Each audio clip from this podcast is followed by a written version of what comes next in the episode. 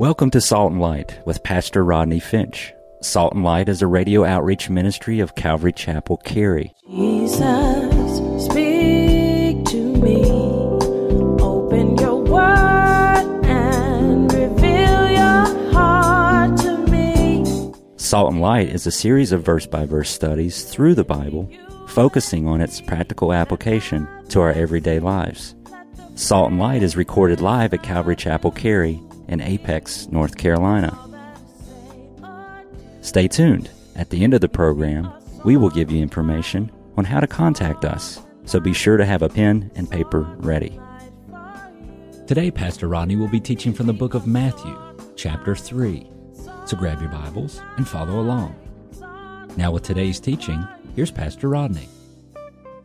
Turn in your Bibles to Matthew chapter 3. And if you've been here, you remember the message of Matthew is to present Jesus as King. Remember, Matthew, get your pen and your pad out. You're going to be taking some notes. Remember that Matthew is a Jew writing to the Jews about the King of the Jews. Now, we talked about chapter 1. Matthew starts out with the heritage of the king there in chapter 1. He, Jesus, was of the royal lineage and line of David, and he has a right to the throne. Well, not, only the heritage of the king, but in chapter 2, we see homage being paid to the king. As wise men came, you know, and they brought him gifts of gold and frankincense and myrrh. And even with these gifts, the Christmas story, I love the Christmas story there in chapter 2. Who doesn't love the Christmas story? And they bring him these gifts of gold, frankincense, and myrrh. And in presenting him these gifts, they are proclaiming him as king. Paying homage to the king there in chapter 2. But also in chapter 2, we see hostility toward the king as Herod became hostile because others were proclaiming Jesus as king. And let's just face it, any powerful, impacting individual is always going to stir up some hostility among people. And we see that there in chapter 2. And also, in chapter 2, how can we forget the humility of the king?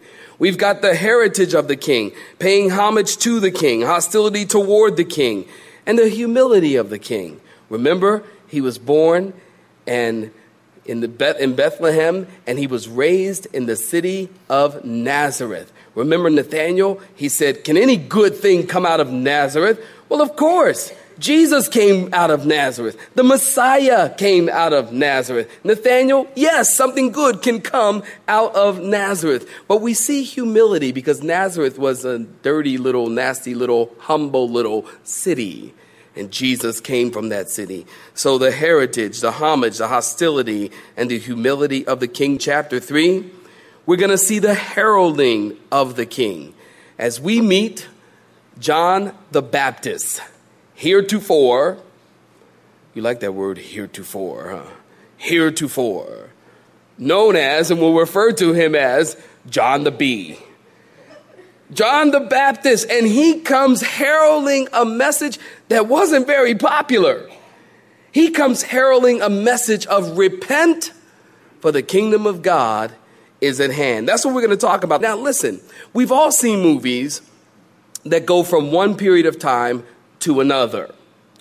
And at the bottom of the screen, you'll usually see, they'll put at the bottom of the screen, they'll tell you how long that period of time was. Well, here in the Gospel of Matthew, we go from the Old Testament to the New Testament, and at the bottom of the screen, you would see 400 years. From the Old Testament book of Malachi, oh, if you're Italian, it's Malachi. Malachi, okay, fine. From the Old Testament book of Malachi to the New Testament book of Matthew, there's 400 year period in that space. We call that the silent years. Was it silent because God's people weren't talking to each other? No, it was silent because God wasn't talking to people through the prophets. God had nothing to say for 400 years. Now, between chapters 2 and 3, we have at the bottom of the screen, it would say 30 years later. Between chapters 2 and 3, there's a period of time of 30 years. So Matthew abruptly goes from chapter 2, verse 23 to 30 years later, chapter 3, verse 1. We're going to talk about the person of John the Baptist. And here is an eight point outline. You guys know I like outlines. Here's an eight point outline. John the Baptist, if you're taking notes, you know I encourage you to do so. Number one, John the Baptist or John the B. He challenged the people to repent. You'll find that in verse 2. And then John the B he came and cried as a voice in the wilderness.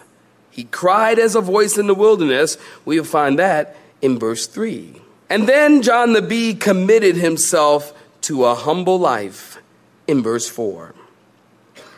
And then he called for public confession in verses 5 through 6.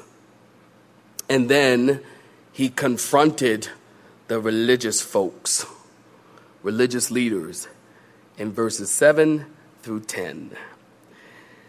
And then he contrasted his ministry with the Messiah. I love that. He contrasted his ministry with the Messiah and the purpose of his baptism in verses 11 through 15. And then we'll talk about the coming of the Holy Spirit.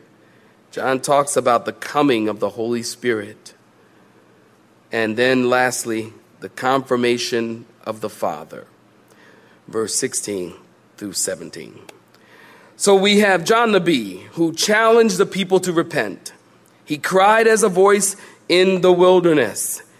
He committed himself to a humble life in verse 4, called for public confession, verse 5 and 6, confronted the religious leaders in verse 7 through 10, contrasted his ministry with the Messiah and the purpose of his baptism, verses 11 through 15. We'll talk about the coming of the Holy Spirit and the confirmation of the Father in verse 16 and 17. There is our outline. That's what we're going to be talking about. And so, what I'd like to do is read chapter 3. We'll read the whole chapter, and then we'll come back and we'll just kind of take chunks of this outline out um, as we move along. So, Matthew chapter 3, beginning in verse 1. Saints, if you're there, let me hear you say amen. amen. In those days, verse 1, underline that. Very important. You could look you could actually overlook that if you weren't careful. In those days, John the Baptist came preaching in the wilderness of Judea, saying, Repent for the kingdom of heaven is at hand. For this is he who was spoken by the prophet Isaiah. He who, he, John the Baptist, who was spoken of by the prophet Isaiah, saying, The voice of one crying in the wilderness, Prepare the way of the Lord, and make his path straight. Now John himself was clothed in camel's hair with a leather belt around his waist, and his food was locust and wild honey.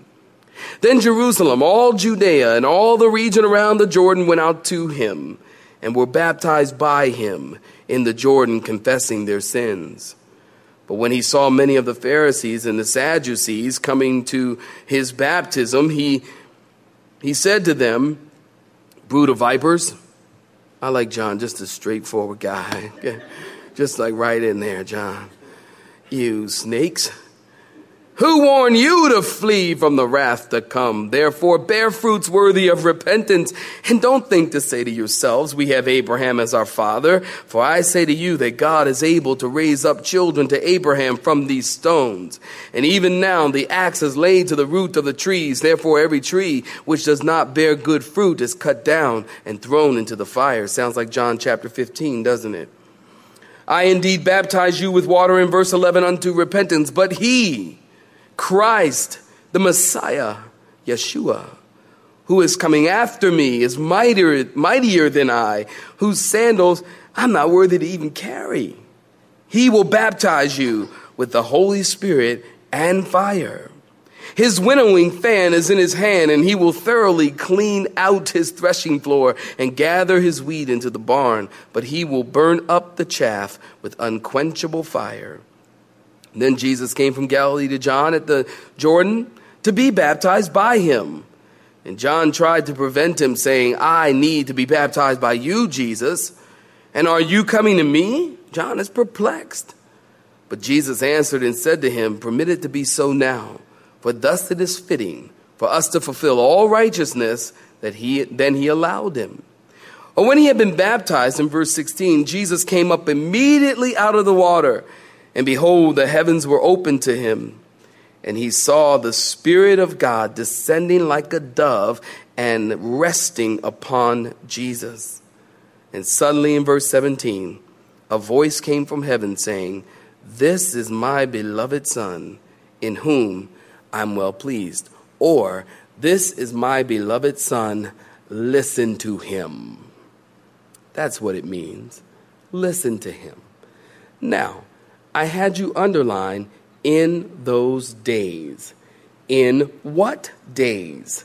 Well, if you just read Matthew's account, you would never know what the days were you would never know what period of time it was. And so it's necessary to put together Luke chapter 3 here with Matthew chapter 3 so that we can determine what were those days? What was the period of time like? We find it in Luke chapter 3 and verse 1. It says, Now in the 15th year of the reign of Tiberius Caesar, Pontius Pilate being a governor of Judea, Herod being tetrarch of Galilee, his brother Philip tetrarch of Iturea, and the reign of Trachonitis, and Lysanias tetrarch of Abilene, while Annas and Caiaphas were high priests, the word of the Lord came to John, the son of Zacharias, in the wilderness. In what days?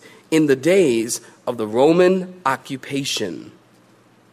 In the days of the Roman occupation, Tiberius Caesar ruled. Pontius Pilate became the governor of Judea.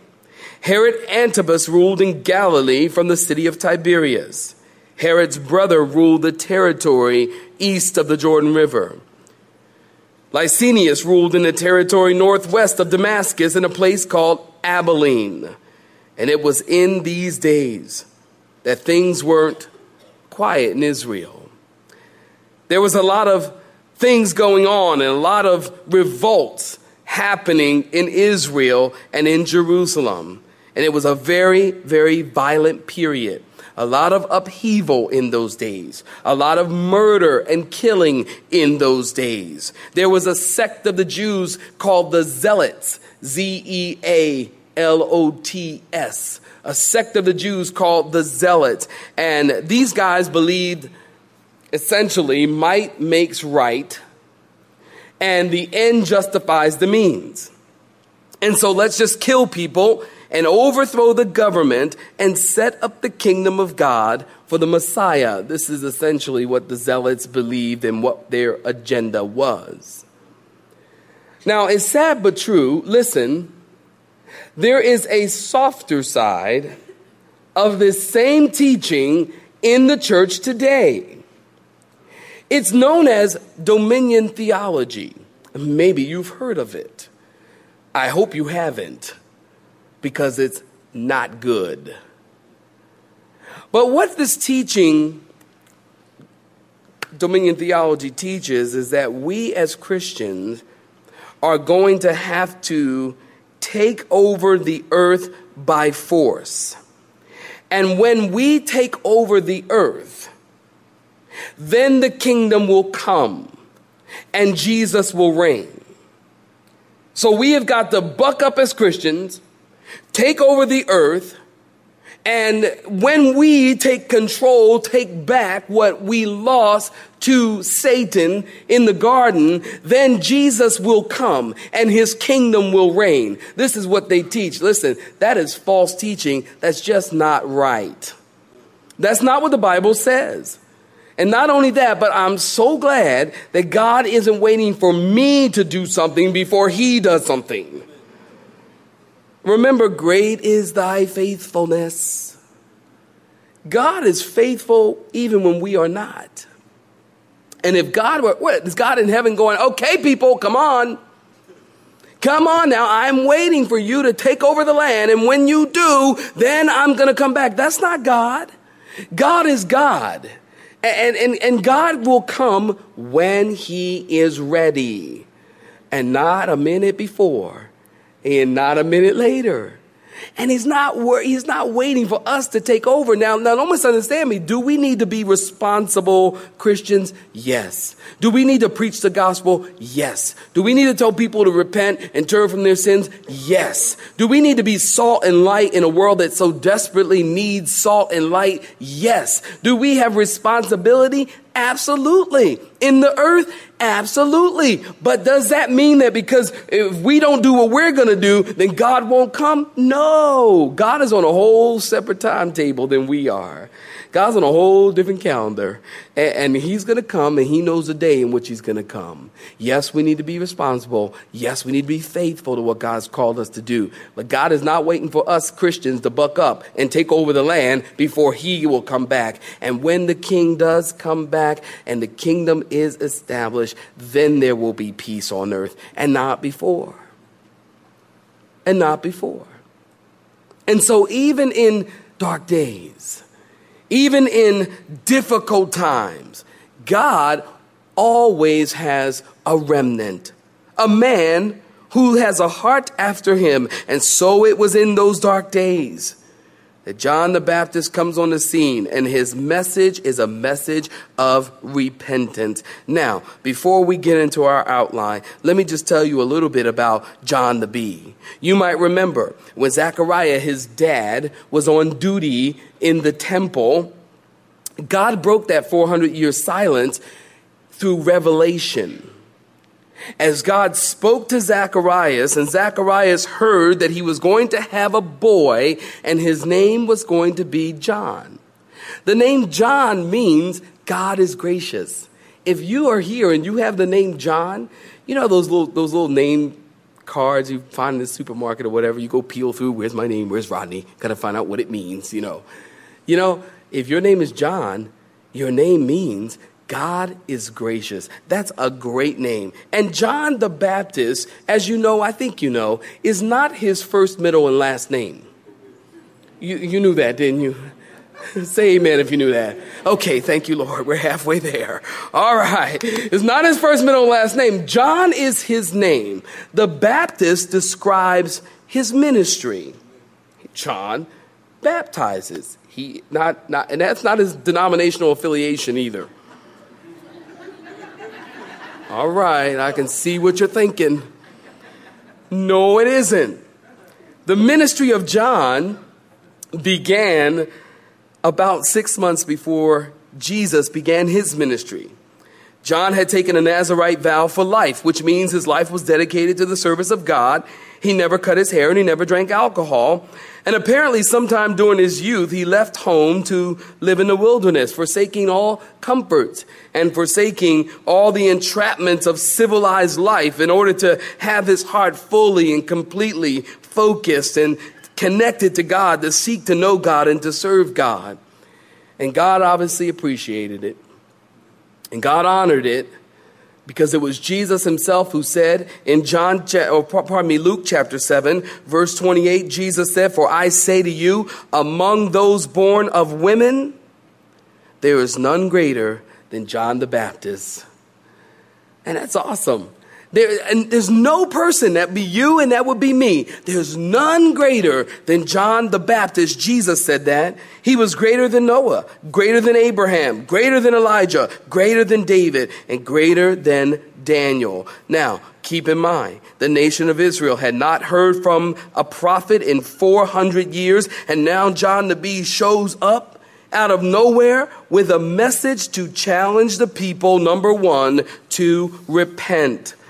Now, as large crowds from all over the country, all parts of the country came to see and hear him, John begins to preach this message of repentance, a message that we don't hear very often in the church today.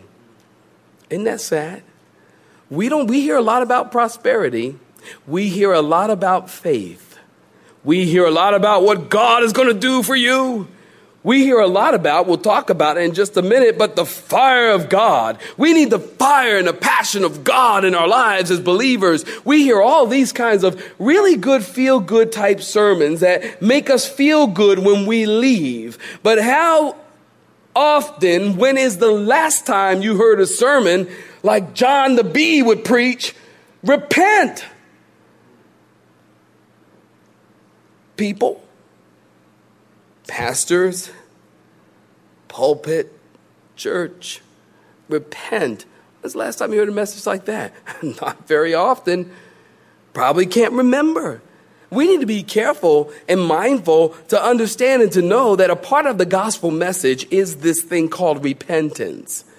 Repentance, different than penance. Penance. Now, you guys know I have a background of um, I went to parochial school. And that's an old word. Some of y'all are like, what? What are you talking about? Parochial school. If you know what I'm talking about, you know I'm talking about Catholic school. And we used to call it parochial school, wear the uniforms and the whole nine yards. The uniforms are kind of cool. But, you know, the whole nine, the uniforms are cool. and saved my mom a lot of money because didn't have to have all these clothes every day. Okay, fine. Um, and so we went to parochial school on Wednesday. I'll never forget. They would line us all up, take us out of the classroom, I don't know, about 9 or 10 ish in the morning. And, and some of you guys, if you went to parochial school, Catholic school, you remember this, take you out of the class and take you to Mass. And before Mass, they would have a time of confession. Confession is when you would go before a priest and you would ask for forgiveness of sins. You'd walk in, and maybe to the right or to the left, you'd see a booth or actually it will be three booths kind of joined together. And in the center of this booth was, you know, uh, the father, the priest. And on either side were people who come to repent and to ask for forgiveness of their sins. And so you would go there and they would open the door, and it was this dark booth. Traumatized me for life. And this is traumatic for a kid. And you, they opened the door and it was like, you know, creepy, man. It was like, you know,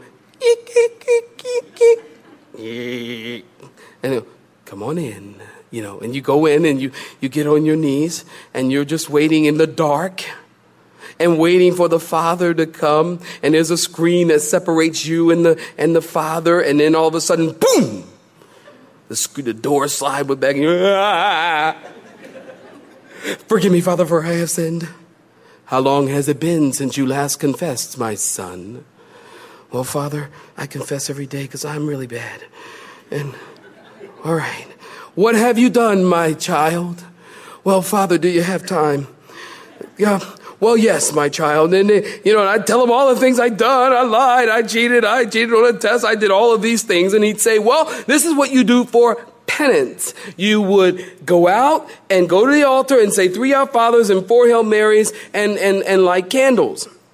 And, and, and, penance for your sins. Now, for me, uh, you know, it was, say three Our Fathers, 60 Hail Marys, and light 400 candles. I was always the last one there. And I'm, oh, forgive me, forgive me, forgive me, forgive me, forgive me, forgive me, forgive me, forgive me. And I was supposed to be sorry for my sins, but apparently I really wasn't sorry for my sins because I would go back and do it again. So that was penance. John is not preaching a message of penance, and the Bible doesn't preach a message of penance in and of itself, but of repentance. That is different. What is repentance? Well, if you're taking notes, write this down. Repentance simply means to change your mind, turn around, and go the other way. In other words, you're heading away from God. Now turn around and go the other way. It could mean to do a 180, not a 360. Amen. Because you just turn around keep going the same way you've been going. That's a problem. But what you want to do is you're going away from God. Now you want to turn around 180, go the other way, and begin to go and serve God. The word repentance literally means to have a change of mind, which will bring you to a change of heart, which will bring you to a change of action. You see, if you truly repent, you're going to have a change of heart and you're going to have a change of conduct. You have been listening to Salt and Light, a radio outreach ministry of Pastor Rodney Finch and Calvary Chapel Cary, located in Apex, North Carolina. Join Pastor Rodney Monday through Friday at this same time. For information regarding service times, you can contact us at 1 800 293 0923. That's 1 800 293 0923. You may listen to today's broadcast in its entirety by visiting the media library on our website at cccary.org.